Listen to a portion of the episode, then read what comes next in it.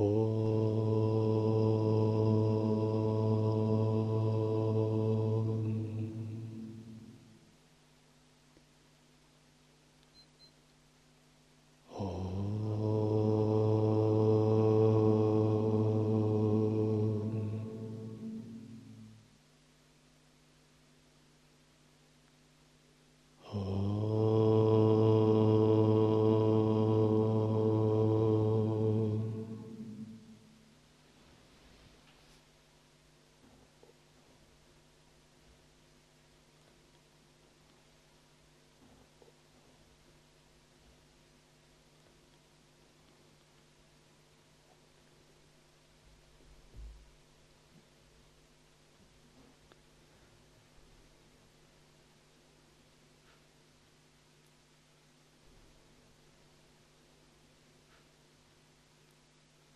Текст на Райне. Глава 340. Путешествие Народы в чистую землю Шветадвипа.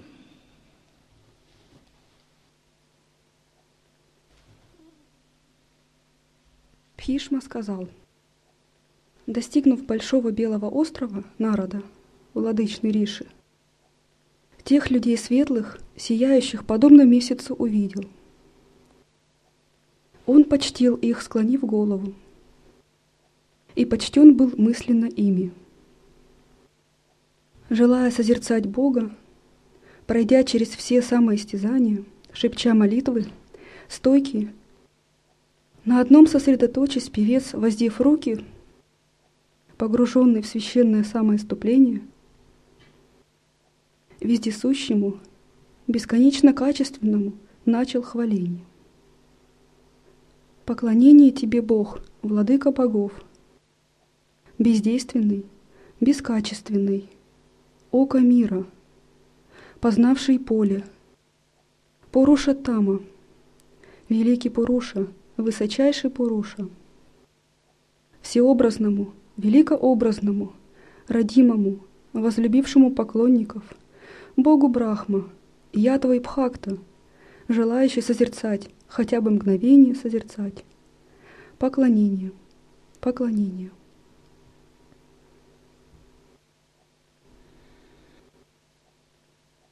Когда мы изучаем тексты, такие как Нараяния, кажется, что это было в далеком прошлом. И может кажется кому-то это ну, не, не относящееся к нашей жизни как-то уж прямо – может, это только интересно с точки зрения этноистории, библиографии и прочего. На самом деле ничего подобного. Это тексты не о прошлом, а они о нашем будущем. В духовном смысле прошлое, будущее понятия условные. Они не жестко разделены. И когда мы читаем о божествах, о Рише и ситхах, мы читаем о нашем собственном будущем, то есть о том состоянии, в котором мы будем пребывать когда-то. Если мы, конечно, преуспеваем в нашей практике. Духовный путь как бы имеет две стороны. И первая сторона человеческая – и на человеческой стадии нам нужно задумываться о непостоянстве, законе кармы, страданиях, старении, смерти, поскольку все это атрибуты человеческой жизни. То есть, другими словами, мы смертные, и этим все сказано. Независимо, король ты или выдающийся богач – Человеческая часть пути связана всегда с ограничениями и с неведением, с кармой, с жесткой обусловленностью причинами и следствиями. Именно поэтому мы усердствуем в созерцании, отречении и медитации. Но есть другая часть духовного пути, это божественная, так называемая Дева Марга. Божественная часть духовного пути, она начинается на той стадии, когда мы как бы исчерпаем свою человеческую омраченную часть и вытесним ее, и взрастим себе достаточный уровень присутствия, чистого видения, ясности, божественной гордости единого вкуса. И по сути, во всех духовных религиях Духовная практика заключается в том, чтобы раскрывать в себе божественную часть и вытеснять в себе человеческую часть. Человеческая часть связана с тамосом и с раджасом. Божественная часть связана с сатвой, сиянием. Независимо от того, какому мы пути следуем, процессы на самом деле, ну, в общем, принципиально сходное. Какой-либо конфессии человек не принадлежал, каким-либо методикам он не следовал. В общем, все будет заключаться в пресечении тамаса, в усмирении раджаса, развитии сатвы, усилении сатвичной части и полном вытеснении тамаса и раджаса. Все многообразие этих всех духовных путей сводится к этому.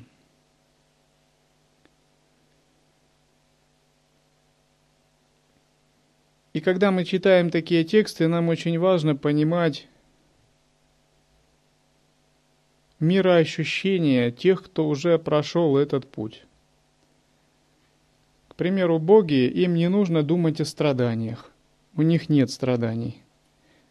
Также они бессмертные – они не подвержены, так как люди, законам, причинам следствий. Им не нужно делать пранаямы или соблюдать вегетарианство, к примеру, потому что они вообще пищу не вкушают. А с энергией работают они иначе, поскольку они не дышат воздухом и берут прану через созерцание. Или им не нужно следовать пути брамачарьи, потому что но у них нет сексуального размножения как такового и сексуальных отношений. То есть у них совершенно иная психология и логика. И нам очень важно понимать такую иную психологию и логику, как наше собственное будущее. К примеру, богам не нужно упражняться в санкальпе, поскольку им, естественно, присущ принцип осознанности и созерцания. Они живут как бы совершенно другими категориями.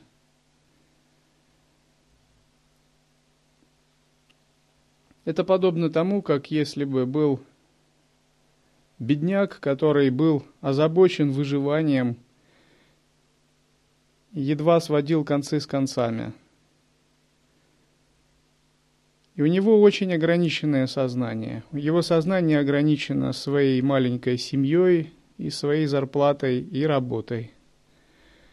Он даже не может помыслить, что есть сознание, к примеру, великого царя или правителя, или мультимиллиардера, который оперирует в масштабах геополитики – который вращает огромными энергиями, у которого горизонт видения совершенно иной как бы. Ему даже трудно представить это. Таким же образом, когда мы практикуем, нам необходимо представлять такой горизонт и непрерывно стремиться к нему. И смысл гуру-йоги – это именно расширение собственного горизонта через объединение сознания с более высокими существами.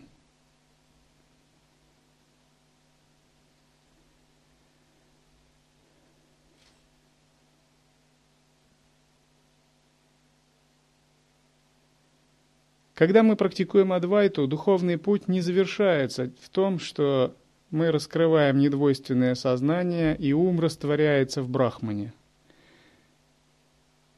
На уровне сознания это происходит, но на уровне энергии развитие происходит по, своей, по своим ступеням. И следующие ступени с точки зрения энергии – это ступени чистых стран и богов. Когда мы читаем о опыте народы, который получил Даршан Нараяны, путешествуя на Белый остров, это наше будущее, поскольку в результате правильной практики наше будущее будет проявляться как даршины божеств, путешествие в чистые страны, понимание тонких законов богов, понимание этики богов, понимание божественных вселенских сил, которыми управляют боги.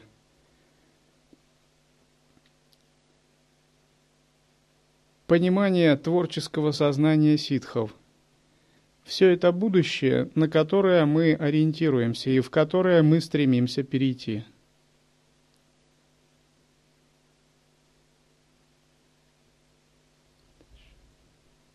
Пхишма сказал, «Бхагаван, восхваленный теми тайными именами, зримый во вселенском образе Вишварупе, Муни Наради явился, как бы подобно месяцу, духовно чистый, и вместе с тем, как бы вполне от месяца отличный, и как бы огнецветный, и как бы мысленно мелькнувшая звезды сияние, как бы радуга крыла попугая, и как бы хрусталя искристость как бы и сине-черный мазок, и как бы золото груды. То цвета ветки коралла, то как бы белый отблеск. Здесь златоцветный, там подобный бериллу. Как бы синева сапфира, местами подобный смарагду. Там цвета шея павлина, местами подобный жемчужной нити – так многоразличные цвета и образы принимал вечный, святой, стоголовый, тысячеголовый, тысяченогий, тысячеокий, тысячечревный, тысячерукий, а местами незримый. Слог Аум звучал из уст его. Сарасвати же следовало тому звучанию – Боги отличаются от человеческих существ кармическим видением. Кармическое видение – это следствие пхавы. Пхава дает глубину определенного присутствия. Глубина присутствия может проявлять энергии более чистым образом – Люди, собаки, Будды и боги имеют единую основу сознания. Исконное осознавание у Будд, собак и людей одно и то же. Тем не менее, одни из них проявляются чисто, реализовывают тело света, другие остаются в нечистом кармическом сансарном измерении, продолжая страдать. Почему так происходит? Потому что в отличие от омраченных сансарных существ, у Буд и богов, их мудрость естественного состояния активирована. Она может объединяться с энергиями и трансформировать их в чистое проявление, чего не происходит у обычных омраченных существ.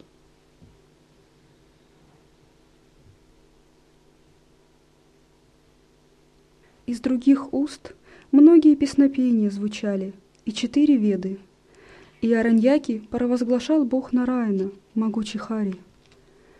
Алтарь, кружку, чистые самоцветы, сандалии, траву куша, сияющего пожирателя жертв, Хуташану, шкуру лани, посох держал в руках царь богов, владыка жертвоприношений. Его, облаженного, умиротворенного народа лучше из браминов, преклоняясь, безмолвно славил высочайшего владыку, склонившему голову народе, сказал исток богов, неприходящий. Шрибхагаван сказал, Эката, Двита, Трита, великие риши, прибыли в эту страну меня созерцать вожделея. Но меня они не узрели, и никто меня не мог видеть, кроме безраздельно преданных. Ты же из безраздельно преданных наивысший.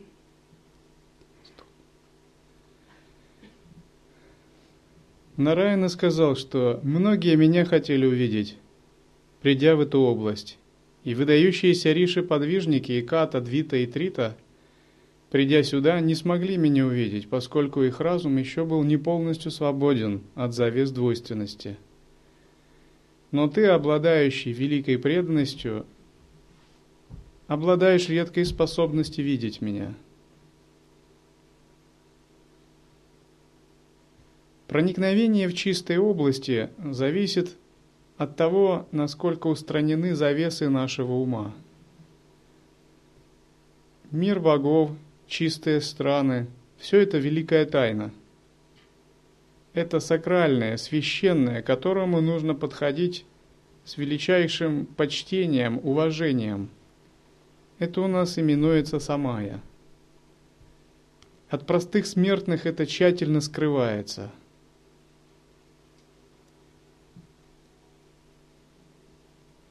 Примерно в мире богов действует такой принцип – прочь непосвященное.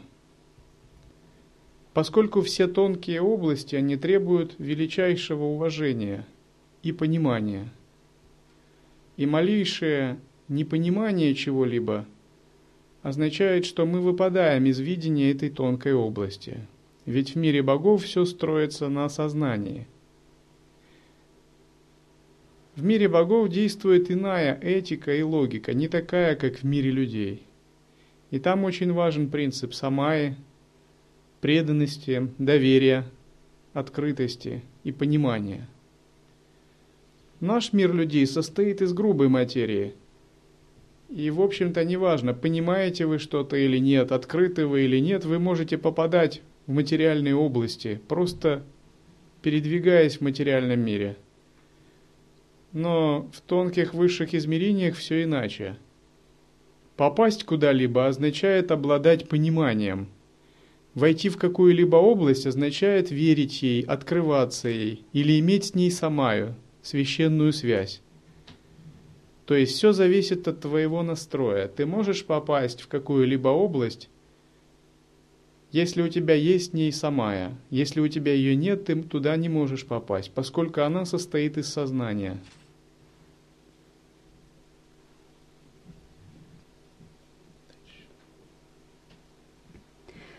Те мои превосходные образы родились в доме Дхармы, дважды рожденный.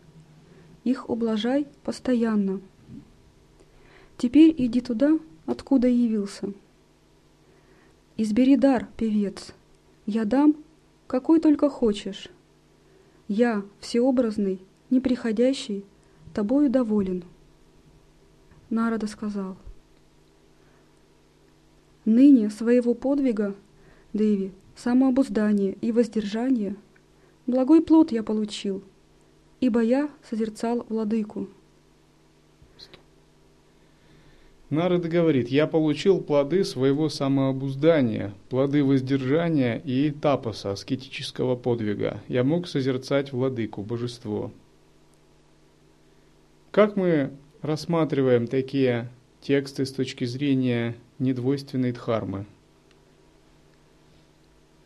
когда наш процесс осознавания углубляется, мы начинаем воспринимать чистое проявление собственных энергий. Внутри нашего тела и ума существуют божества. Наше тело подобно макрокосму, микрокосму, и внутри него существует целая Вселенная. Внутри этого тела и ума есть Брахма, Шива, Вишну, божества четырех сторон света, божества времени и пространства, Ямараджа, гневные дакини. Все есть внутри этого тела и ума, потому что оно содержит в себе всю Вселенную. Внутри нас есть множество сверхсознательных творческих сущностей, превосходящих нас по разуму, интеллекту и ясности – мы даже не подозреваем, сколько существует областей чистых стран лог в нашем теле. То есть эти локи, они не внешние, они внутренние. И они связаны с разными точками в нашем теле. Когда йогин достигает глубокого чистого видения, его присутствие непоколебимо, он начинает получать даршины разных божеств. Ему начинают являться различные божества, одни за другим. Сначала ему являются невысокого ранга мирские дакини, привлеченные его энергией, апсары, видятхары или ситхи, которые дают ему посвящение или беседуют. Это означает, что он вышел на один уровень с ними. То есть, когда ваше сознание поднимается, то, соответственно, и ваш круг общения также меняется. Вас начинают замечать и беседовать с вами на равных. Вот в Мокшадхарме есть такие слова – Боги приходят посмотреть на деяния божественных, а на деяния обычных людей посмотреть не приходят. То есть, когда наш статус сознания начнет соответствовать статусу сознания божественных существ, на наши деяния приходят посмотреть божественные существа. Это подобно тому, как в мире людей, если есть человек, качество которого проявляется гениально в творчестве, музыке, науке, живописи, еще в чем-либо, то и другие светила науки, деятели искусства, привлеченные, желают встречи с ним. Они его рассматривают как равного. Но если простой человек не проявляет таких качеств, они никогда не придут просто так пообщаться с ним, если нет специальной кармической связи. Когда этот слой пройден, и йогин повышает свое сознание, он начинает получать даршан богов четырех сторон света. Даршан Индры, царя небес 33 богов. Ямараджи, хранителей божеств пяти элементов. Духи-хранители приносят ему подношения. Его статус как бы повышается. Когда он еще более усиливает сияние и единый вкус – его замечают великие боги и откликаются на его сияние и удостаивают его честь лицезреть. С одной стороны, все являющиеся боги, дакини, видятхары, апсары и другие божественные существа являются частью его самого и дремлют до этого времени внутри его канала, внутри тела и ума. С другой стороны, это, эти части еще не интегрированы им. Они его безгранично превосходят по мудрости, могуществу и пониманию. Наконец наступает такая стадия, когда самые высокие и великие божества начинают посещать йогина. Это означает, что его разум сравнялся с разумом божеств Творцов Вселенных, а божества рангом ниже начинают делать ему подношения. Эта стадия так и называется – стадия подношений. Стадия подношения означает, что энергия йогина распространяется так, что весь мир поворачивается к нему в состоянии почтения, признавая его духовное величие. Это сопровождается знаками в сновидениях, где йогин видит все это в сновидениях или в медитации.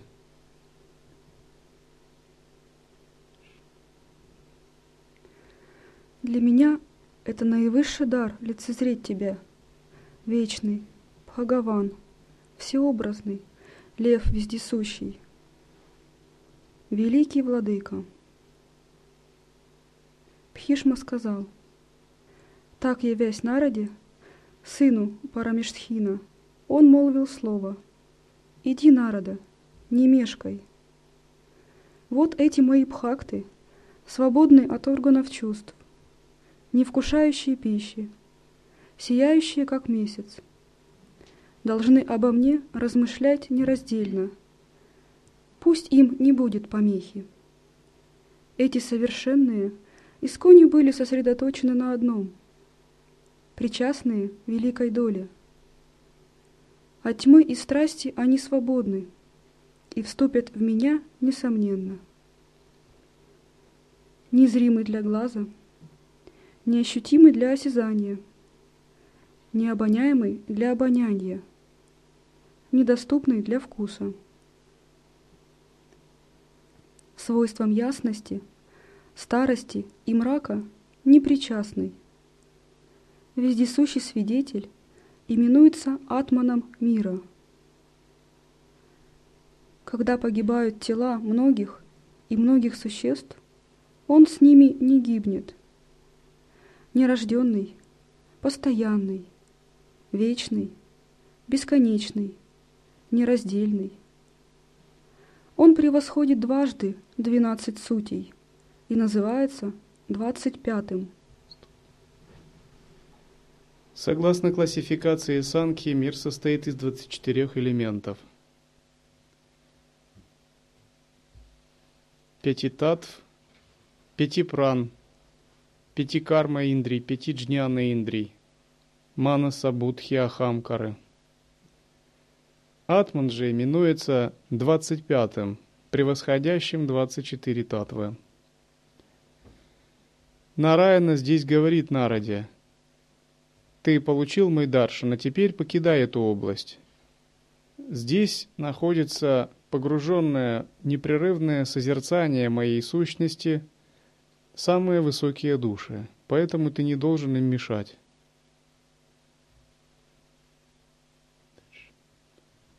Он именуется бездейственным порушей, взирающим силой знания. Проникнув в него, освобождаются превосходные брамины. Он познается, как Васудева – как высший, вечный атман. О Нарада, вишь величие Духа Божия, Его великую славу. Он никогда не пятнается ни хорошими, ни плохими делами.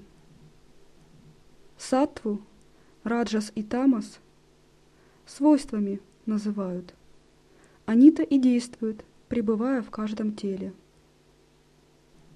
Познающий поле наслаждается гунами, но им не наслаждаются гуны. Познающий поле – это и есть сам Бхагаван, Нараина, великий нерожденный ум. Полем именуется наше тело и органы чувств. Он же именуется познающим поле, то есть тот, кто его познает. Говорится, что он наслаждается гунами – в отличие от изначального источника, живые существа не наслаждаются гунами, а наоборот, ими гуны наслаждаются. Это принципиальный момент. Либо ты едок, либо ты еда. И быть в состоянии сансары означает быть едой для гун. Быть в состоянии Бхагавана означает быть едоком – это очень принципиальный момент. Как-то где-то я слышал такое.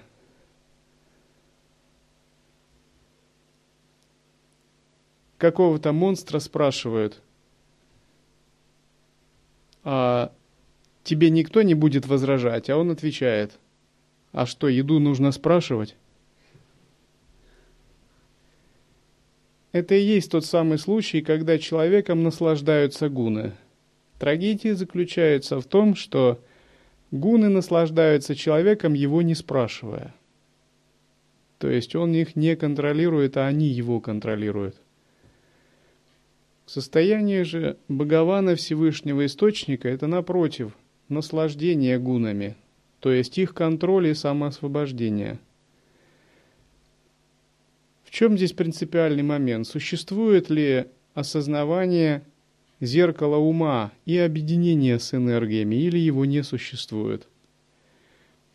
Если тобой наслаждаются гуны, то ты не можешь объединяться с энергиями, потому что тебе объединять нечего, поскольку у тебя нет ауралоки, ума, подобного небу а значит тебе нечего объединять с энергиями, и эти энергии действуют в нечистом проявлении. Они проявляются как омрачение, раджас, тамас и прочие ограничения, закон кармы. Если же у тебя есть аура лока, ум, подобный небу, тебе есть что объединять с гунами, со вселенскими энергиями, и объединяя, ты их трансформируешь до состояния чистого видения. Ты идешь по пути нирваны. В конечном итоге Такие живые существа достигают чистых проявлений радужного тела, переходят в мандалу, становятся богами.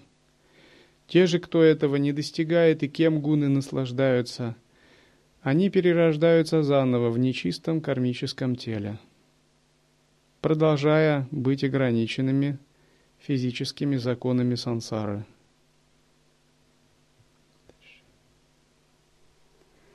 Он лишенный свойств, вкушает гуны, производит гуны и превосходит гуны.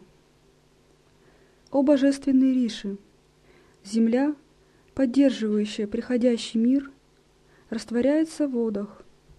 В огонь вливается вода. Огонь растворяется в ветре. В пространстве растворяется ветер. Пространство в манас вступает. Манас – высшая суть, вливается в непроявленную природу. Непроявленная природа, брамин, растворяется в бездейственном Пуруше. Поэтому нет ничего выше вечного Пуруши. В Санкхе принцип Шивы, принцип Всевышнего Источника именуется Пуруша или Маха Пуруша. В Санке Шива Шакти – это то же самое, что и Пуруша и Прокритие.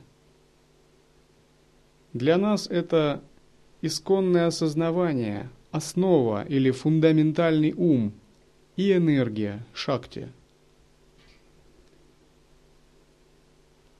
По сути, пребывать в естественном созерцании означает направлять свой ум на Махапурушу.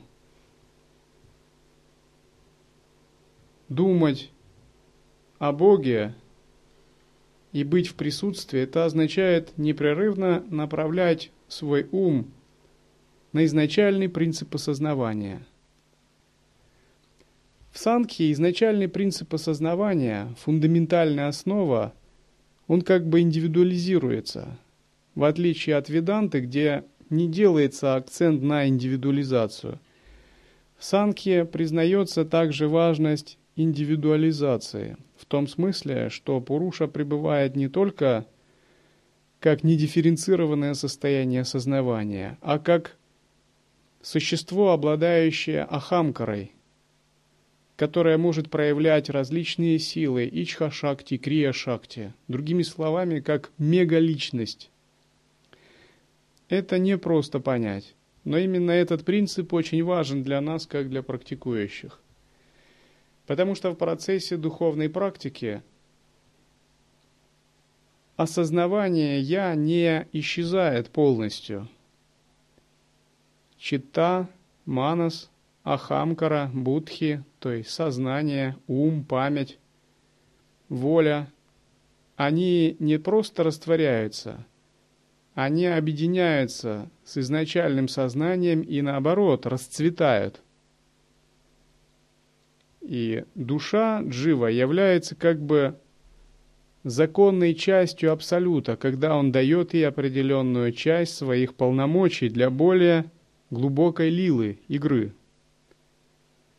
Это следует для себя прояснить также. Один человек как-то мне задал вопрос – я боюсь растворения в Брахмане. Это значит, я потеряю себя и стану каким-то электромагнитным полем. Я подумал, вам надо получше изучение, учение изучать. Объединение, реализация в Адвайте – это не просто растворение. Части вашей личности остаются, они никуда не деваются. Напротив, они усиливаются и расцветают – Другими словами, йогин становится как бы могущественным божеством, который питается светом Всевышнего Источника. И это божество может оперировать различными вселенскими силами, творить мандалы, проявлять различные энергии. Это не есть какое-то недифференцированное, безжизненное, статичное состояние. Это состояние полное жизни, игры и энергии. Поскольку у Абсолюта есть активная сторона, это его творческие силы. Джняна Шакти, Ичха Шакти, Крия Шакти, то есть сила действия, сила воли, сила знания и различные многообразные вторичные силы. Иногда ситха-йогин проявляет крия-шакти, то есть способность действовать. Иногда он проявляет ишвара-шакти, способность владычествовать, повелевать.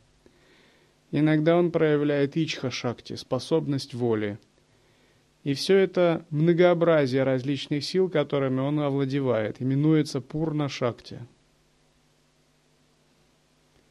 Разумеется, это не близкое будущее – не близкое будущее.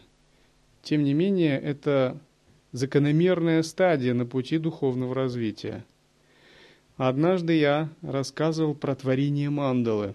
Один ученик как бы так сказал, ну вообще-то меня не интересует создание чего-либо, я бы хотел просто вот брахман недвойственный познать.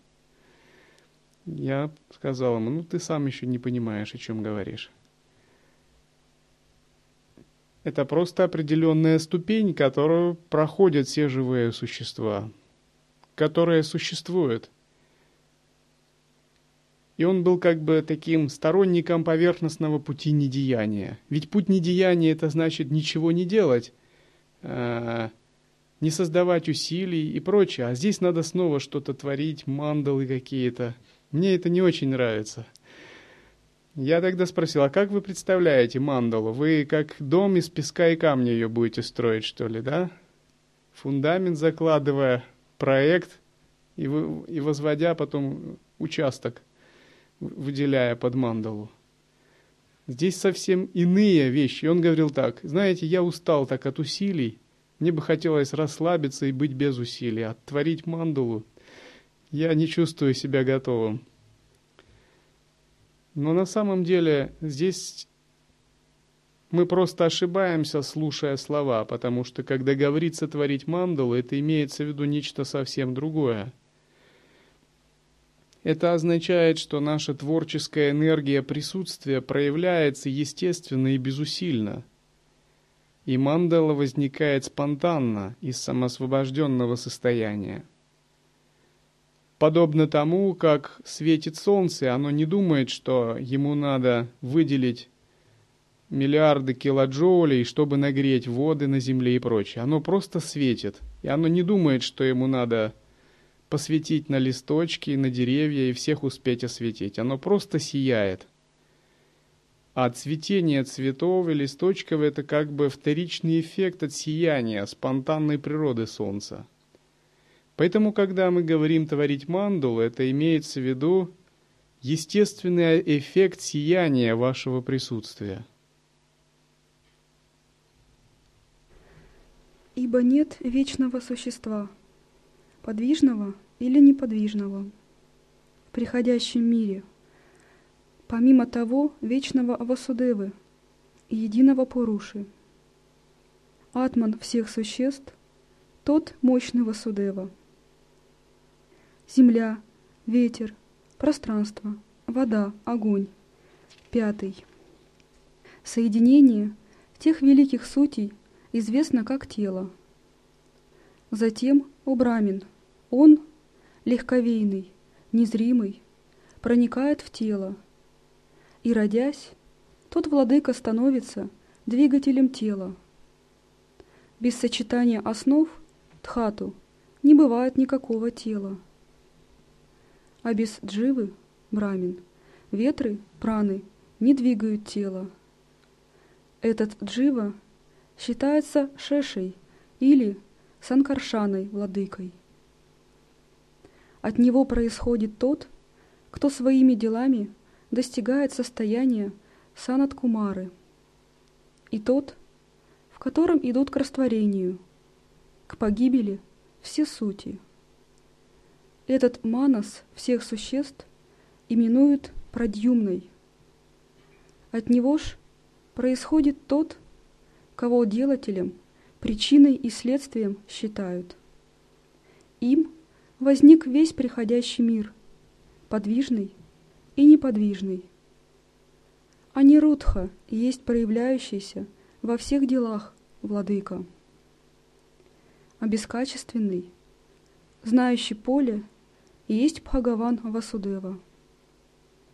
Его нужно знать Индра Раджей, как Дживу, как владыку Санкаршану. От Санкаршаны возник Прадьюмна, его Манасом называют. От Прадьюмны – Анирудха, а Ханкара есть тот владыка. О Нарада, вечное и гибнущее, бытие, небытие от меня возникают.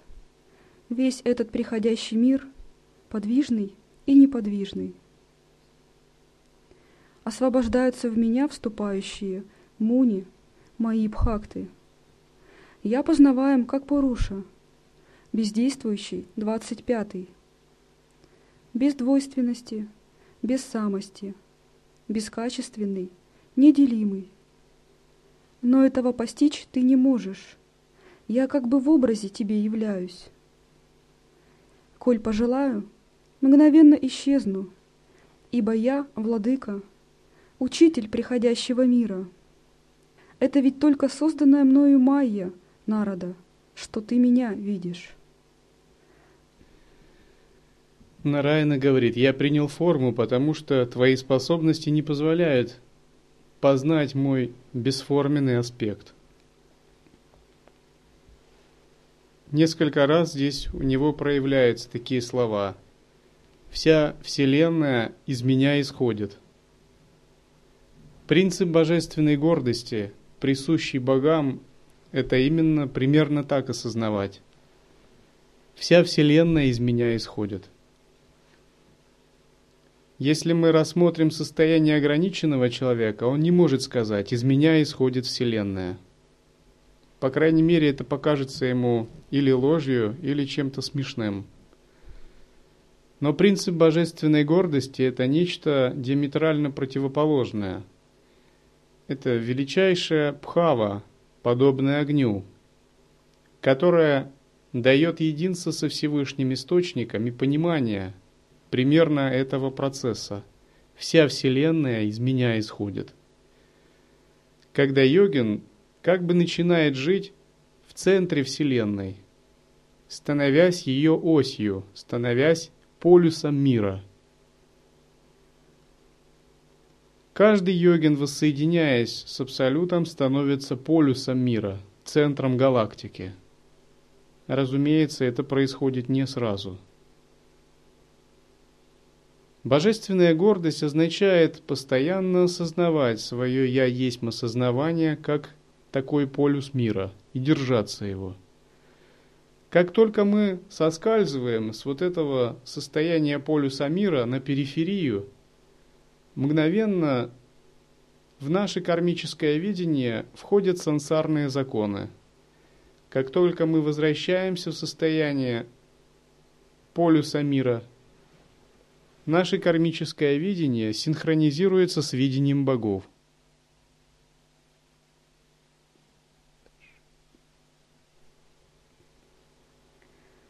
Коль пожелаю, мгновенно исчезну. Как все существа, ты причастен гунам, и оттого меня познать не способен. Но полностью о своем четверояком образе я тебе поведал – Джива в меня погружен. Меня постигают, как Дживу. Но твое сознание еще не достигло возможности сказать «Я видел Дживу». Я вездесущ, о Брамин, и множество существ я внутренняя сущность. Когда тела, скопление сутей, гибнут, я не погибаю.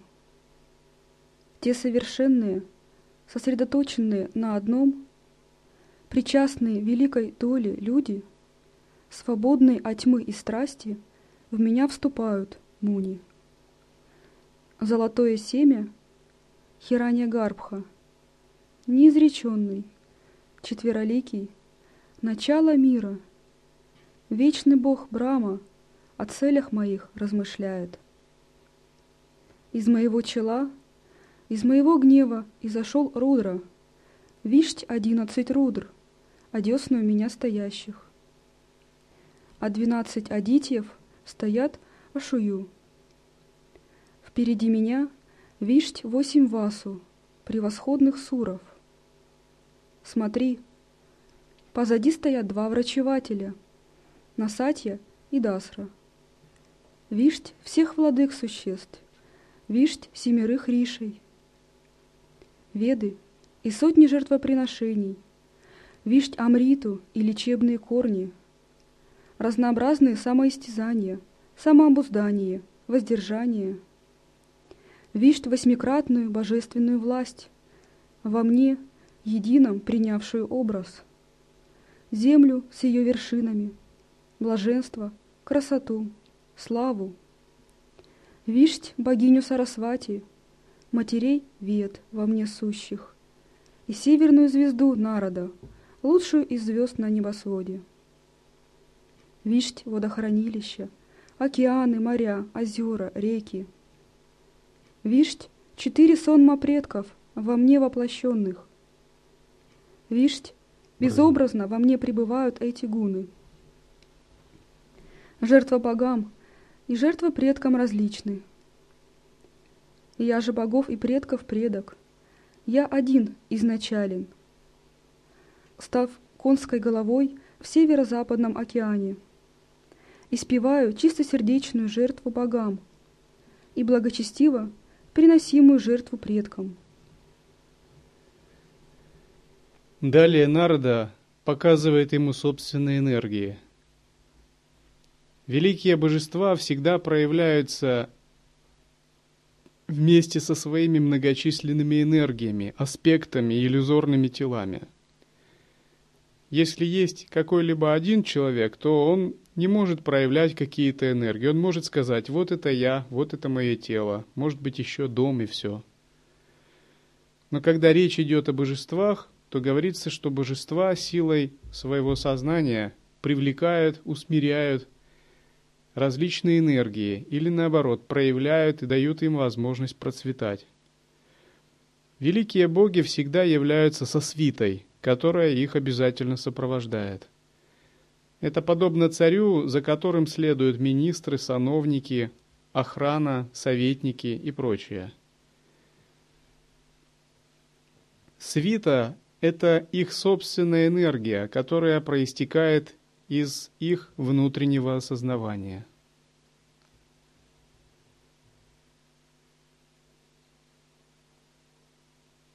Нараяна здесь показывает ему свою огромную свиту – эта свита состоит из богов, риши, ситхов, различных участков Вселенной, гор, водоемов. Он показывает, что все это производные его сознания, им сотворенное и поддерживаемое.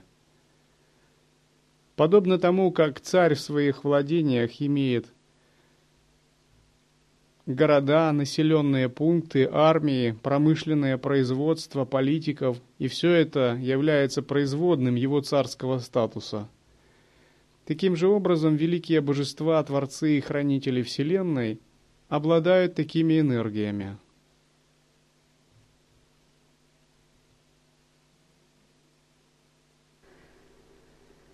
Испеваю. Некогда произвел я Браму, он почтил меня жертвой.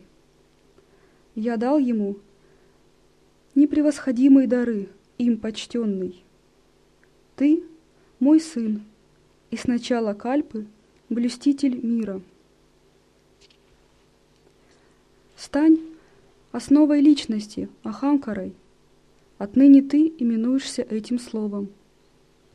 Никто не смеет приступать поставленных тобою граней для тех, кто жаждет даров, ты, Брама, даров податель. Ракшасы, змеи, боги, о великий подвижник, предки, о долгорукий, постоянно блюдущие обеты, и различные существа тебе воздадут почитание. В отличие от людей, умы которых очень ограничены и которые заняты в основном маленькими проблемами, мышление богов очень расширенное и глобально.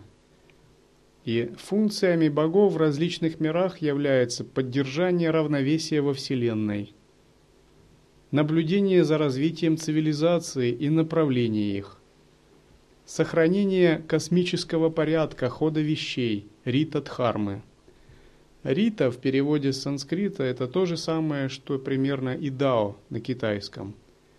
Ход вещей, космический порядок.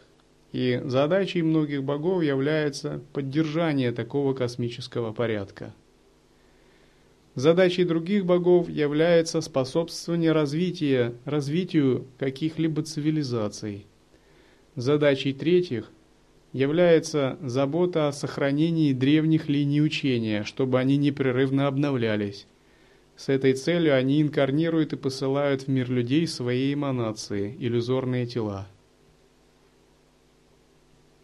Задачей четвертых является наблюдение за великими первопринципами вселенных. Задачей пятых – координация этих первопринципов. Если мы поразмыслим, менталитет, принцип видения богов очень отличается от человеческих принципов. Люди в основном заботятся какими-то небольшими, локальными участками своего сознания. Божественная гордость означает оперировать глобальными вселенскими энергиями, означает иметь как свою заботу очень тонкие и очень великие уровни, которые охватывают различные миры. И до тех пор, пока наше сознание не вырастет до такого, мы не сможем как бы вытеснить свою человеческую часть.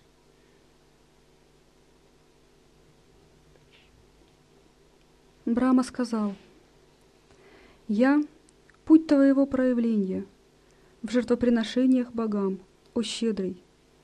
Я твой послушник, о Брахма, руководи мной, как сыном. Эти, а также другие дары я дал бессмертному, лучезарному Браме, великолепному, и, довольный, я предался высшему покою, не врите. Нирвана — снятие всех основ дхарм и считается запредельной. Поэтому, предавшийся сворачиванию да здравствует, сворачивая деятельность всех членов. Принявшего себе в помощники знания, самоуглубленного, пребывающего в солнце Капилу, решительно утвердившегося в Санхе, учителем именуют. Это Бхагаван Хиранья Гарбха, правильно восхваленный в ведических гимнах. Я тот, кто радуется йоге, брамин, о котором говорится и в писаниях йоги. Я тот, кто достиг проявления. Вечный я пребываю в небе. Затем, в конце тысячи юг, приходящий мир я снова вбираю.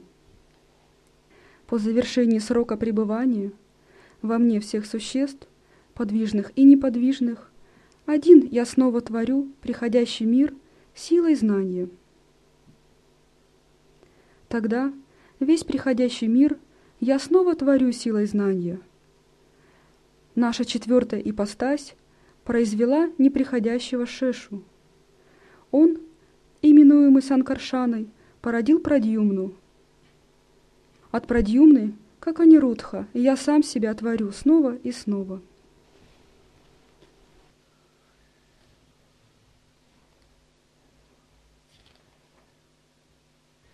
Далее Нараяна показывает ему Брахму, Творца Вселенной. И Брахма здесь заявляет такое «Я твой послушник».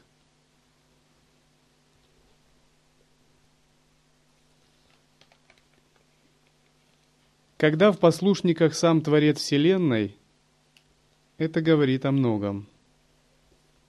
Нараяна показывает свое невероятное величие.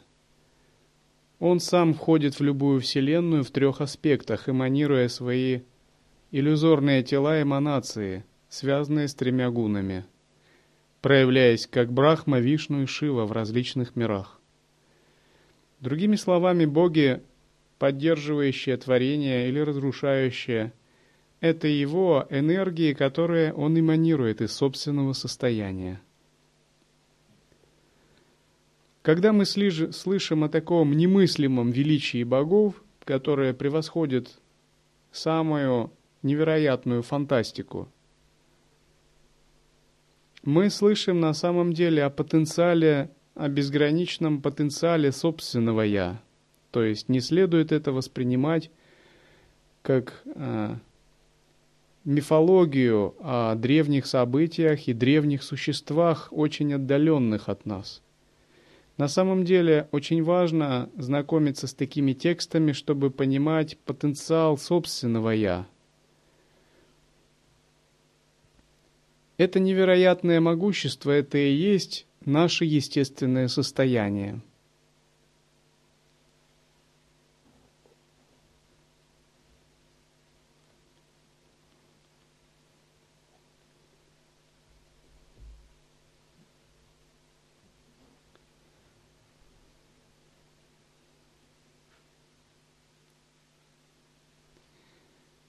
Однажды я объяснял принцип духовной практики человеку. Я ему говорил примерно так. Ты видишь, ты можешь сделать невероятную карьеру. Все зависит от тебя. Насколько ты будешь заниматься практикой, настолько ты и разовьешь свое сознание. Тому самому, который боялся раствориться в электромагнитном поле. И когда ему так сказал, он успокоился. Ну, это меня устраивает.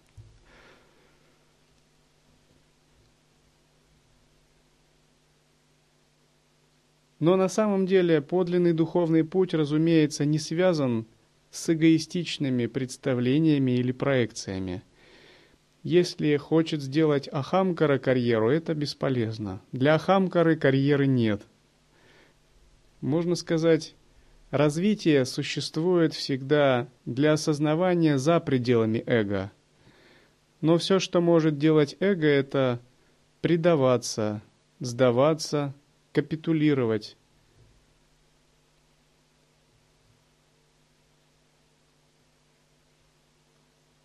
великому изначальному существу. Только в этом случае возможна такая реализация.